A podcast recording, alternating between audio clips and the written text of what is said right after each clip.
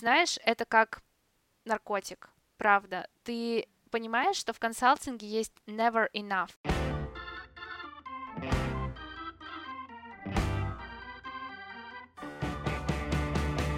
Привет, это Лера, и ты слушаешь «5 через 2» — подкаст об отношениях с работой и поиске собственного пути. Каждый выпуск — это доверительный разговор с людьми из разных профессий и локаций. Помимо работы мы обсуждаем темы взросления, осознанного подхода к выбору профессии и поиск личной мотивации.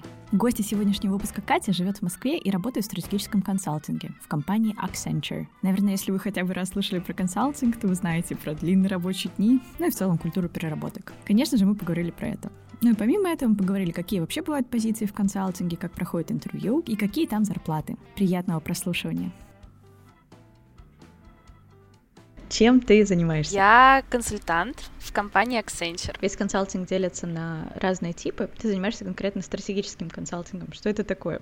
Все так. На самом деле в Accenture есть, я бы сказала, у нас в Москве, да, есть такие два основных ключевых направления. Первое — это технологический консалтинг. Mm-hmm. Это IT. Да, именно так. Это специалисты, которые очень хорошо разбираются в данных, в приложениях, в программах. И, соответственно, бизнес-консультанты. Mm-hmm. У нас есть сейчас, произошло недавно объединение strategy и management консалтинга. Mm-hmm. По факту это одно и то же сейчас, да, то есть это разные группы, но занимаемся мы примерно одними и теми же проектами, то есть это бизнес-проекты, которые связаны с оптимизацией каких-то функций в компании. Функции это, например, финансы, маркетинг, закупки и так далее. Да, это оптимизация стратегии. Почему мы strategy, да, потому что мы связаны в большей степени и с корпоративной стратегией, и со стратегией функций, то есть мы более такие верхнеуровневые ребята. Менеджмент mm-hmm. консалтинг, он больше связан с такими операционными, может быть, задачами. Ну, обычно обычный, типичный кейс, это, например, компания хочет выйти на новый рынок, например, какая-нибудь, не знаю, новый продукт, хотят релизнуть uh-huh. на российский рынок, будут нанимать вот либо кого-то из стратегического консалтинга, чтобы проверить данные и доказать, есть ли смысл или нет. Это так? Все так, угу. все так, абсолютно. А менеджмент консалтинг это идем. больше, наверное, про решение текущих проблем в организации. То есть менеджмент э, это что-то более про настоящий момент, а стратегия более про будущее. Например, сейчас в компании какие-то проблемы, у них нету ревеню или какие-то кризисы да, в ситуации, вот тогда нанимают именно ребята из менеджмент консалтинга, которые приходят и смотрят ну, так вот большими мазками, что именно происходит в процессах. Да, все так, правильно. Когда у нас задавали моему руководителю вопрос, что такое стратегия, собственно, он объяснял mm-hmm. это через то, что стратегия стратегия на самом деле это сценарность, и это правда, потому что мы никогда не знаем, как выстроится будущее, и мы должны как э, консультанты стратегии именно понять, какие могут быть возможные варианты, рассмотреть mm-hmm. все по максимуму, аккумулировать это и сказать, вот ваш best case, вот ваш mm-hmm. worst case, и вот такой medium, который мы можем там average сказать. И тогда у компаний клиентов есть полная картина. Вот, наверное, как-то так. Если говорить о том, чем я действительно вот в плане активности занимаюсь, это очень интересный вопрос. Потому что если посмотреть на мою должностную инструкцию, можно увидеть, что там написаны очень общие вещи. Ну, например, помогать команде в реализации проекта. Да, да. Что это значит? Потому что все действительно зависит от каждого индивидуального проекта. Очень много мы общаемся, конечно же, и с клиентами, и в команде, и вот интервью, которое мы проводим, как правило, для того, чтобы понять, а какая ситуация у клиента, и вот нужно обязательно задать правильные вопросы. То есть это тоже одна из задач, одна из активностей. Вот, но бывают на самом деле такие нерутинные активности, как выступление, то есть ты можешь там сегодня сегодня заниматься, например, какой-то табличкой, а завтра тебе нужно выступать там перед клиентом на каком-то форуме, да, перед какой-то ассоциацией и так далее. И это тоже либо нужно, например, проводить определенные звонки, обзвоны. Это тоже бывает. Мы делаем холодные звонки, спрашиваем. Да ладно. У... Тоже да. есть? У нас тоже такое есть, причем это нужно сделать очень хитро, если нам нужно собрать информацию mm. какую-нибудь, да. Ну, например, я помню, вот я пришла стажером mm-hmm. в компанию Accenture 4 года назад, и я помню, как у нас есть Питерский экономический форум, mm-hmm. я думаю, многие mm-hmm. об этом знают, и меня посадили обзванивать разные компании для того, чтобы выведать имейлы генеральных менеджеров, финансовых там менеджеров и так далее, для того, чтобы, собственно, им предложение отправить. А это легально? Ну да, это легально. Кто-то давал из ассистентов, кто-то не давал. Ну, в принципе, имейл это не такое, там это же ну, не да, личный да. номер телефона. А, в общем, консультант это человек, который и data scientist в какой-то степени, и продажник в какой-то степени, ты на сцене сцене, как артист должен хорошо выступать. То есть очень много ролей, очень много таких вот задач, масок, которые ты надеваешь в рамках своей работы.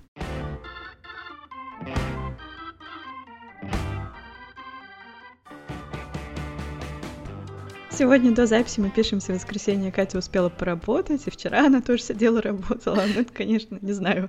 Work-life balance это, это не сюда. То есть, как синоним работы в консалтинге, это работает 13 часов в день. Как ты вообще держишься? Что тебя удерживает а, на такой работе? Ты знаешь, это интересный такой момент, потому что я сама об этом часто очень задумываюсь. Я скажу следующее. Мне очень повезло, с людьми в компании Accenture. Правда, я могу сказать точно, что самое важное в любой работе — это то, с кем ты работаешь. И неважно, что ты делаешь. Конечно, ты должен любить то, чем ты занимаешься, но в большей степени влияние — это настроение и эмоции от людей, с которыми ты работаешь. Во-вторых, почему я еще в консалтинге? Мне очень нравится разнообразие задач, которые передо мной есть. И знаешь, это как наркотик, правда. Ты понимаешь, что в консалтинге есть never enough. То есть ты сделал один проект, а второй проект, и любой проект в консалтинге не будет похож на другой, который есть, который ты уже сделал. Это сто процентов. Будь то одна и та же тема, одна и та же индустрия, компании разные, у них все по-разному, и поэтому все будет по-другому, даже если немножко, но по-другому. Вот, поэтому все очень индивидуально, и мне очень нравится вот это разнообразие, то есть нет рутинности операций никаких, то есть нет такого, что ты сидишь там, не знаю, нажимаешь на одну и ту же кнопочку, делаешь одни и те же формулки, такого нет. Вот, ну и плюс, конечно, если твои компании связаны с другими городами, например, они находятся где-нибудь в Питере, мне так повезло, что ли, да. Я два с половиной года ездила в Питер туда-сюда, и там жила. У меня было две квартиры, которые мне снимала компания. Но это здорово, потому что я до этого в Питере особо не была. Я узнала этот город вообще с другой стороны, то есть ты начинаешь исследовать, ты можешь выходные там проводить тоже. Конечно, в течение будней это только работа, э, это сто процентов, но крутой опыт, потому что я прекрасно понимаю, будь я в другой компании, которая здесь лоцируется в Москве, у меня не было бы такой возможности ездить вот так вот в Питер. Не, ну слушай, это Поэтому... же от проекта зависит. Командировка Командировки есть э, во многих Конечно. компаниях. Но вот то, что ты говоришь, это очень круто. А почему все это нельзя делать в рабочее время? То есть почему нельзя это делать с 9 до 6? Почему вот такие переработки и что заставляет тебя перерабатывать? Это очень хороший вопрос. На самом деле, как правило, в начале каждый менеджер устанавливает свои сроки проекта, по которым мы его и продаем. То есть, как я уже сказала, мы стоим сколько-то для компании в течение нашего дня, и каждый день дополнительный, помимо сроков, которые указаны в контракте, это уже выход за рамки бюджета. И возникает то, что у нас очень stretched time, да, то есть у нас очень сжатые сроки, очень много там бывает какие-то, ну, такое, что ты вроде как спланировал, что ты успеешь, а получается ты не успеваешь. И это основная проблема, потому что никогда не знаешь, как оно получится в реальности. В этом, наверное, основная проблема. Ключевое — это вот очень срочно нужно, пошло не так, как думали, так случилось. Слушай, Кать, ну вот то, что я слышу, смотри, мне кажется, это напрямую коррелирует с вот этим первой гламуризацией того, что работа — это твоя жизнь, то есть у тебя такой вот прямой линк да. случается, что я живу на работе, я там тусуюсь, вся моя дружба, все мои отношения, они происходят на рабочем месте, это гламуризация э, рабочего процесса, да, какая-то, что это уже тусовка. И второе — это never enough, вот этот mindset, да, вот эта культура, что ты начинаешь сомневаться в том, что ты сделал, достаточно ли это. То есть если все перерабатывают, если все все время что-то еще делают, должен ли я это делать? И так ты и оказываешься в 11 вечера, переделывая слайд, который, в принципе, был окей еще в 6 вечера вечера. Мне кажется, вот, вот такие да. какие-то факторы. Причем важный момент надо отметить, тебя никто не заставляет оставаться. Ты сама так сидишь. Это так или все-таки у вас есть какая-то вот негласная такая идея о том, что все должны работать не меньше, ну, не должны работать 8 часов, должны работать 12. У нас нет такого, mm-hmm. да, что все должны работать до 11, например, и как бы ты, ты обязательно должен сидеть, да, я просто знаю, да, что в России в тройке, например, mm-hmm. да, у меня есть знакомые, которые там работали mm-hmm. и работают, то есть ты должен просто до 11 как бы быть на рабочем месте, если вдруг ты не остался на рабочем месте, там ты вдруг в 9 да, тебе звонят, и ты говоришь, я в спортзале, как бы будут вопросы, да, какого фига ты как и бы это супер токсичная не, культура, не извини, я просто прокомментирую, это не ок. И, наверное, стоит еще сказать, смотри, обычно такие переработки, они в первые пять лет карьеры все-таки, 5-6 лет. Потом люди уже как-то более отлаживают или нет, или это остается всю жизнь. То есть у менеджеров как с этим? Очень интересно посмотреть у всех, как это происходит, потому что я склонна тоже к анализу и считаю, что это должно проходить. Почему? Потому что ты не сможешь работать на таком драйве очень большое количество времени. Я сама могу по себе сказать, что когда я была, например, стажером, mm-hmm. у меня был один раз просто мы готовили коммерческое предложение, и я осталась на всю ночь в офисе. Wow. То есть я уехала из офиса в 6 утра. Да, нам нужно было отправить там до 10 утра следующего дня, нам нужно было отправить предложение. И на тот момент мне сказали «Welcome to consulting». Mm. Да, вот как-то так это выглядело, и я подумала, блин, ну, это, это исключительный кейс. Mm-hmm. Сейчас я смотрю на это другим образом и считаю, что вот я смотрю на разных синер менеджеров. Есть одни, которые реально отключают свой телефон, ноутбук, когда уезжают в отпуск. Угу. И их не колышет ничто. И я уважаю искренне этих людей в том отношении, что значит они уверены в том, что они делегировали нужным людям задачи, которые они не могут выполнить в свой отпуск, и они, в принципе, спокойны. А есть другие примеры, когда человек уезжает да, в отпуск на две недели, и он все равно каждый день открывает компьютер, телефон, подключается на звонки, потому что вроде как не доверяет, боится, что что-то без него там случится и так далее, и не может расслабиться. И это ужасно. Это реально, это просто тебя съедает съедает. То есть у тебя, считай, отпуска просто не было. И здесь вот что самое важное. Здесь важно выстраивать личные границы, правда, с твоим руководством. На этапе, вот я сама как бы считаю, что самое важное это уметь сказать нет. Это очень важный скилл, супер-мега важный. Причем это тоже надо уметь делать, не жестко сказать, да, но выстроить отношения таким образом, что ты просто говоришь, извини, там, у меня отпуск, или я считаю, что это не очень хорошая идея, или объясняю. Но люди есть люди, люди, нужно понимать, потому что, да, руководство может позвонить, сказать, надо сделать. Я считаю, что иногда переработки возможны. Почему вчера, например, я перерабатываю, перерабатывала, да, потому что я знаю, что вот в этот конкретный момент, ну, это важно важно мне сделать этот материал, потому что встреча в понедельник утром, и если я сейчас не подготовлюсь, то приходить сырым. А перенести встречу не тоже не вариант. Перенести встречу можно, но тогда мы удаляемся в риски проектных По времени. таймлайнов. Угу по времени, все так. И, соответственно, тут как бы ты завязан, то есть это замкнутый круг. Поэтому сказать вовремя да, нет, это можно. И еще самый важный тоже момент, это в определенное время видеть, где ты должен реально переработать, да. а где ты не должен. То есть, если я понимаю, что у меня есть еще время, и я могу это сделать в будни. Я сейчас лучше уже справляюсь с тайм-менеджментом своим, откровенно. Ну, потому что уже есть какое-то, знаешь, такое чуйка. Я понимаю, ага, мне на вот эту вот задачу мне нужно там час mm-hmm. или два. Я, в принципе, укладываюсь. Раньше я этого не понимала, потому что задачи были очень Ну, ну у тебя новые. опыта, да. То есть ты когда 10 раз одно и то же сделал, ты уже знаешь, как это делать. Угу. Мне просто, знаешь, это кажется очень тоже таким бичем индустрии, что если все это делают, если все вот так себя ведут, то и ты начинаешь. Если... Просто есть компании, где это происходит, а есть компании, где это не происходит. Вот, к сожалению, в консалтинге тоже это, это очень знаменитая какая-то штука. Да, ну здорово, что есть такой вариант, что ты можешь сказать нет. Просто у меня еще такое, знаешь, подозрение, что твой прогресс будет очень сильно от этого зависеть. Если все будут видеть, что ты отказываешься, там, например, работать вне своего контрактного времени, потому что по факту это неоплачиваемые рабочие часы. Твоя зарплата, она не входит в это. И, ну, например, например, в IT обычно, если тебя просят поработать вне времени, да, вне твоего рабочего дня, у тебя есть какая-то компенсация, либо деньгами, либо отпуском. То есть если мне говорят, э, там надо поработать в воскресенье, я буду знать, что у меня к этому либо деньги прибавятся, либо отпуск. К сожалению, в консалтинге это не так работает. Но, может быть, есть, кстати, некоторые компании, где оплачивают действительно переработки. Но я сейчас не буду называть, потому что я не уверена, как это в Москве устроено. Ну вот, но есть среди консалтинговых компаний действительно есть, ребята, кто я тоже это знаю. часы. Кто? Ты помнишь? Да, это KPMG, KPMG. например.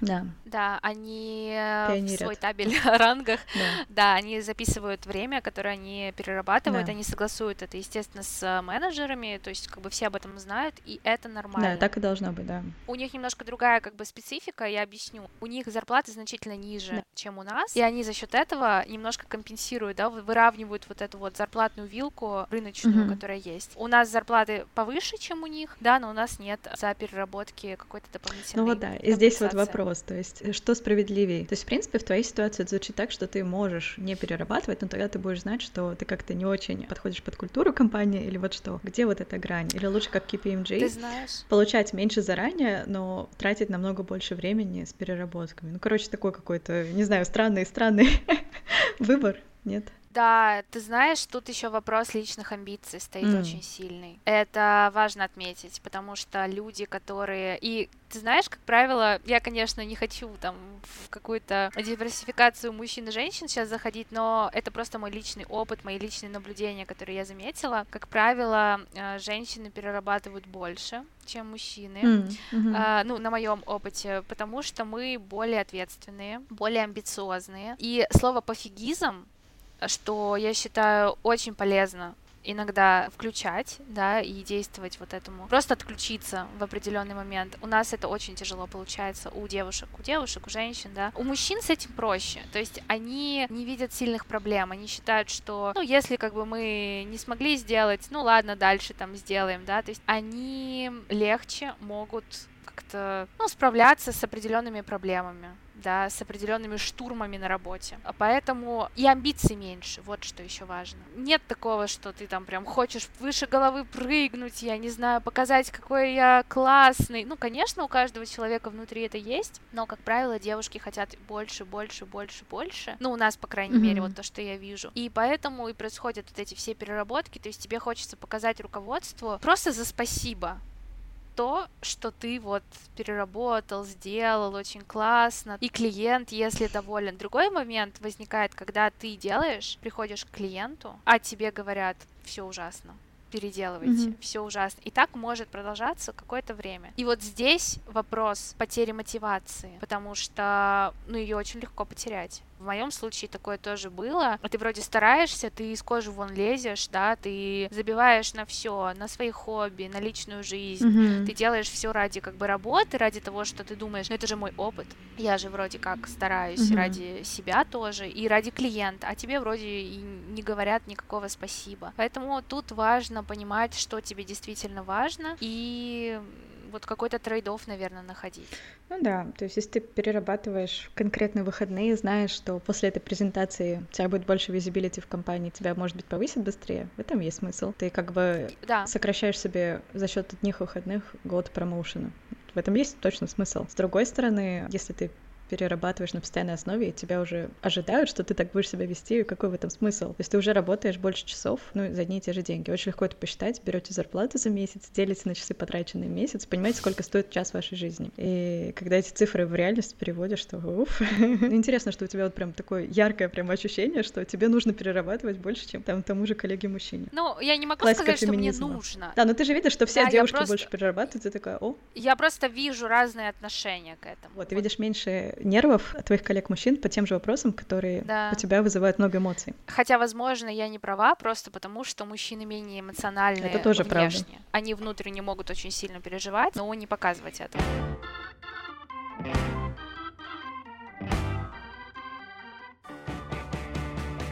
Почему именно стратегический консалтинг? Я не могу сказать, что я прям выбирала. Это, наверное, такое, знаешь, течение обстоятельств mm-hmm. случилось. Я могу рассказать немножко а вообще, как я начинала карьерный путь. Mm-hmm. Я была на первом курсе магистратуры.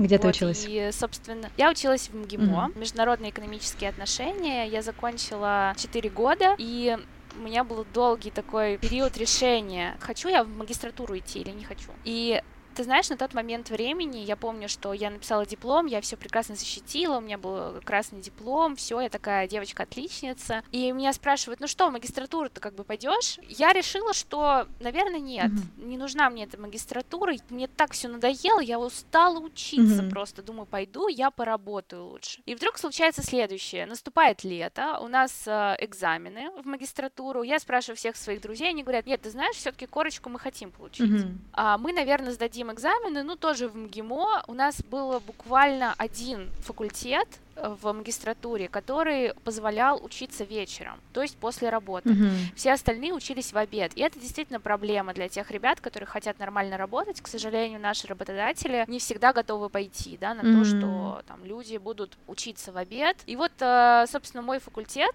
куда я, собственно, потом и пошла, скажу, это были финансовые рынки. Как случилось? Я решила, что ладно, сдам я эти экзамены. Готовилась я недели две, наверное. Я сдаю экзамены, думаю, а, ну будет как будет будет, так и будет. Не расстроюсь, если я не поступлю. И я прям помню этот день. У меня было два собеседования. Одно собеседование было в Deutsche Bank, и второе mm-hmm. было в Accenture. Оба mm-hmm. находятся на одной станции метро Павелецкая. Я вначале была в Deutsche Bank, потом в Accenture, и, собственно, в этот день я узнаю о том, что я поступила в магистратуру в МГИМО, причем на бюджет. На бюджет. А это довольно-таки ну, да, хороший кейс. Да, да. Это дорого. Я думаю, ну нет, я же кому-то отдам это бесплатное место. Ну что-то как-то... Мне так жалко стало, как будто я а от себя эти деньги отрываю. Ты не помнишь? Порядка, мне кажется, 400 тысяч в год. рублей или даже 500. Э, да, в два год. года. Угу. Нет, не в год, нет, за два года, да, два, года. два года магистратуры. Угу. Да, да, да. И, ну, это существенно, Блин, да, это очень много денег. Момент. Это первый взнос да. на ипотеку. То есть, и, Конечно, и ты берешь эти mm-hmm. деньги у родителей на тот момент, потому что ты не можешь пойти и заработать, да. Mm-hmm. Ну и, в общем, я так вот оказываюсь в магистратуре, начинаю искать работу, и с октября я выхожу в Deutsche Bank работать mm-hmm. продуктовым менеджером, стажером. Но что-то там пошло не так, то ли мне банк не нравился, вот именно банковская отрасль мне сильно не нравилась, да, то ли мне не хватало. Я всегда привыкла просто работать на таком драйве, мне хотелось больше, больше, больше. На тот момент мне этого не давали, и я поняла, поняла, что что-то как-то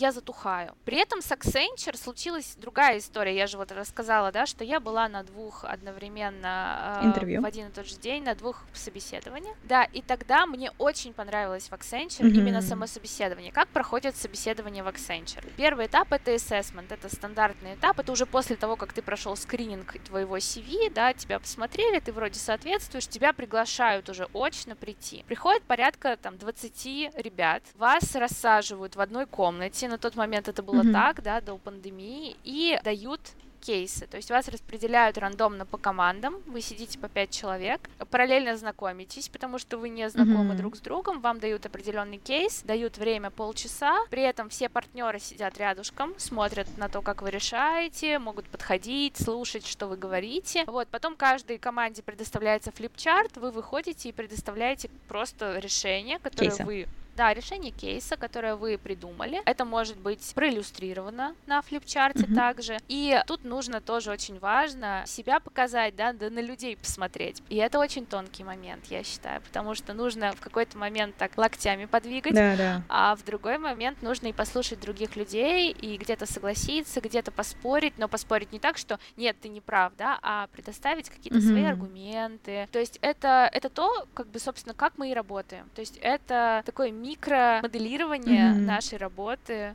в реальности mm-hmm. было. И мне очень понравилось, потому что это было супер интересно. Я провела полдня. Это был вот первый раунд, потом был второй раунд уже индивидуального интервью mm-hmm. с менеджерами. Mm-hmm. И после этого меня не позвали. То есть там уже говорили финально совсем финальные фамилии, финальный список фамилий, меня не позвали, хотя я удивилась. У меня был очень хороший фидбэк. От Мне менеджера. Говорили, что вот там okay. Екатерина. Да, да, как бы им очень понравилось то, как я, собственно, рассказывала. Я такая думаю, ну все, меня не взяли в Accenture, пойду-ка я работать в Deutsche Bank. Mm-hmm. Работаю в Deutsche Bank, проработала я там где-то два месяца, понимаю, что немножко как-то мне затухаю, ну нормально, да, для первой позиции всегда себя успокаивала, что как бы окей. И тут вдруг звонок, и снова Accenture. И они мне говорят, Екатерина, здравствуйте, а вот э, как у вас дела? Я говорю, слушайте, говорю, да я вообще-то на работу устроилась, уже работаю. Говорю, ну вы же пропали. Они говорят, ну вы знаете, вообще-то нам нужны сейчас стажеры, то есть на аналитика мы вас взять не можем, потому что вы еще учитесь. Mm-hmm. Вы нам обозначили свою позицию, и я поняла, думаю, зачем я сказала им, что я учусь? Но они бы все равно, конечно, узнали. Mm-hmm. Но они сказали, мы не можем вас взять на аналитика, но есть позиции стажерские, разницы, опять же, сильно нет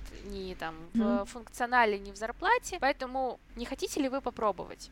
И я думаю, mm-hmm. ну ладно, схожу-ка я на интервью. И мое интервью с менеджером, еще раз, последнее вот интервью было очень интересным, потому что я поехала в офис в воскресенье. То есть, как mm-hmm. бы, это, это уже был такой звоночек, что вот оно, welcome to consulting. Ну да, red flag. А, то есть мне сказали, у нас партнер, говорят, все время находится в другом городе на клиенте и приезжает только в выходные, поэтому она с тобой может встретиться только в выходной день, потому что она приезжает в офис доработать. Я думаю, о, понятно. Ну, в общем, приезжаю я туда в воскресенье, помню, это была зима, солнечный день. Меня интервьюируют, я хорошо решаю кейс, и все. И мне после этого высылают офер, и я понимаю, что я хочу, я хочу попробовать, мне это действительно интересно. Вот как 4 года. Буквально две недели назад у меня было ровно 4.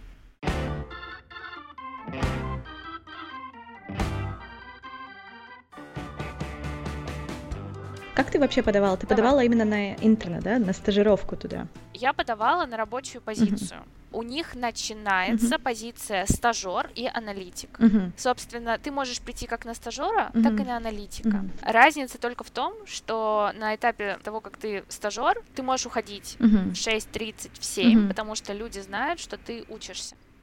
То есть априори, если ты учишься, то ты приходишь стажером. Если ты закончил uh-huh. учиться, то ты априори аналитик. Uh-huh все. То есть начальная такая вот позиция, либо стажер, либо аналитик. Разница в зарплате, кстати, сильной между этими позициями нет. Вот, это может быть немножко удивительно, потому что когда ты уже как аналитик начинаешь перерабатывать сильно и думаешь, ну вот оно сейчас мне придет, но, к сожалению, и смотри, не ты происходит. подавала именно на аналитика, да?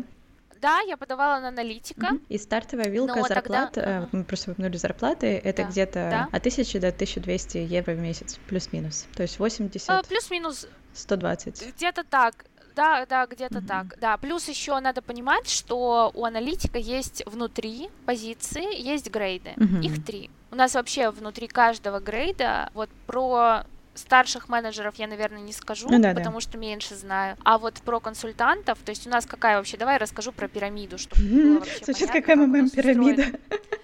Пирамида. Это горизонтальная система управления персоналом, поэтому пирамида, потому что там какие-то схемы. Именно так.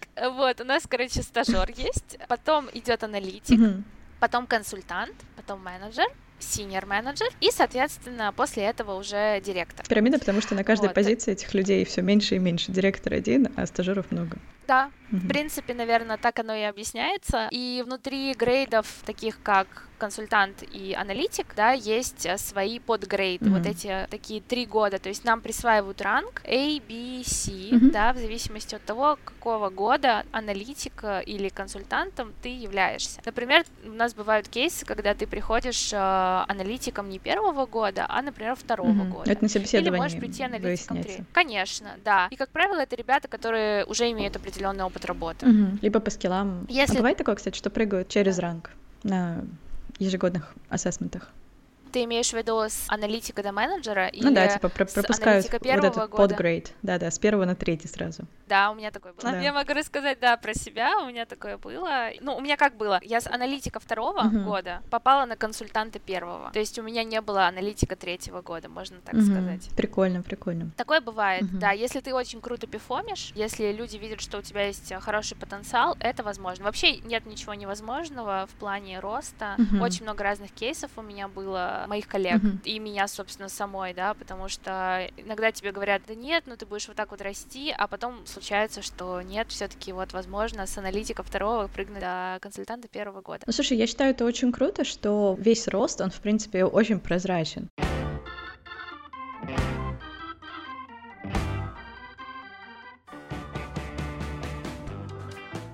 Если что-то еще, что ты хочешь в целом сказать. Какой-то совет самому себе назад. Книга тоже хорошо. Я, кстати, советую действительно книгу. Это посоветовал мне другой консультант. Uh-huh. Называется «Как завоевывать друзей и оказывать влияние на людей». Там очень Алана много разных... Да, там приведено очень много разных э, интересных историй. Вот, про то, как себя требуется вести для того, чтобы ты был другом для окружающих. Про книгу забавный факт. Она да. вышла в 930-х годах, и она до сих пор актуальна. То есть вот уже сто лет да. эта книга, ну как бы люди-то те же самые, связи те же самые. А про то, что на работе нужно не только работать, а как бы, ну не только по протоколу, это сто процентов. Я не знаю почему, но в начале карьеры, мне кажется, у многих из нас случается вот этот switch, что люди, uh-huh. которые клиенты, которые, ну, другие по рангу, например, твой начальник, это какие-то другие существа, у них нету да. вот этих вот житейских каких-то проблем. Ну нет, действительно, Абсолютно. выстраивание личных связей, личных связей в плане знать имена детей, знать, какое у человека хобби, и самому как-то вот раскрываться в эту тему, это очень помогает, потому что это снимает, во-первых, напряжение, а во-вторых, это добавляет какой-то доверительности, да, в отношениях с людьми, а если вы друг другу не доверяете, как вы можете делать бизнес, как вы можете вообще работать? То есть эти small talks, uh-huh. почему они у нас так культуре не приняты, да потому что доверие намного сложнее выстраивается. А, например, если работать с какими-то международными историями, то small talk первые пять минут — это прям такая важная часть. У нас в Eastern World это бизнес, бизнес, бизнес, бизнес. Только бизнес, сразу с порога в карьеру. Да, да, да, да, да. И я могу сказать, какой я была раньше. Я была очень такой жесткой четкой такой. Mm-hmm. Приходила, работала только по тем направлениям с клиентом, которые нужно было делать, да. Я делаю только эти задачи, а больше мы не делаем. Бесплатно мы не делаем. Это мы не делаем, да. Только сугубо рабочие отношения. Сейчас я стала умнее, потому что все мы люди.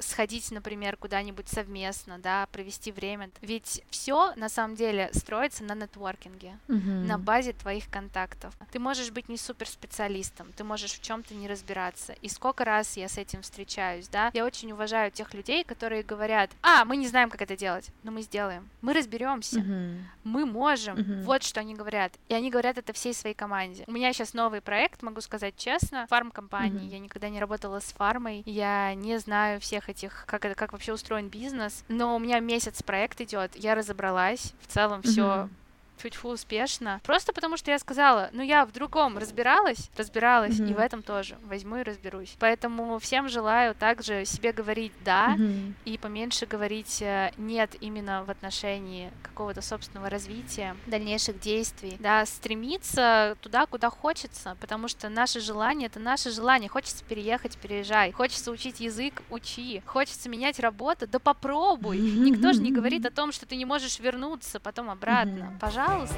все в твоих руках.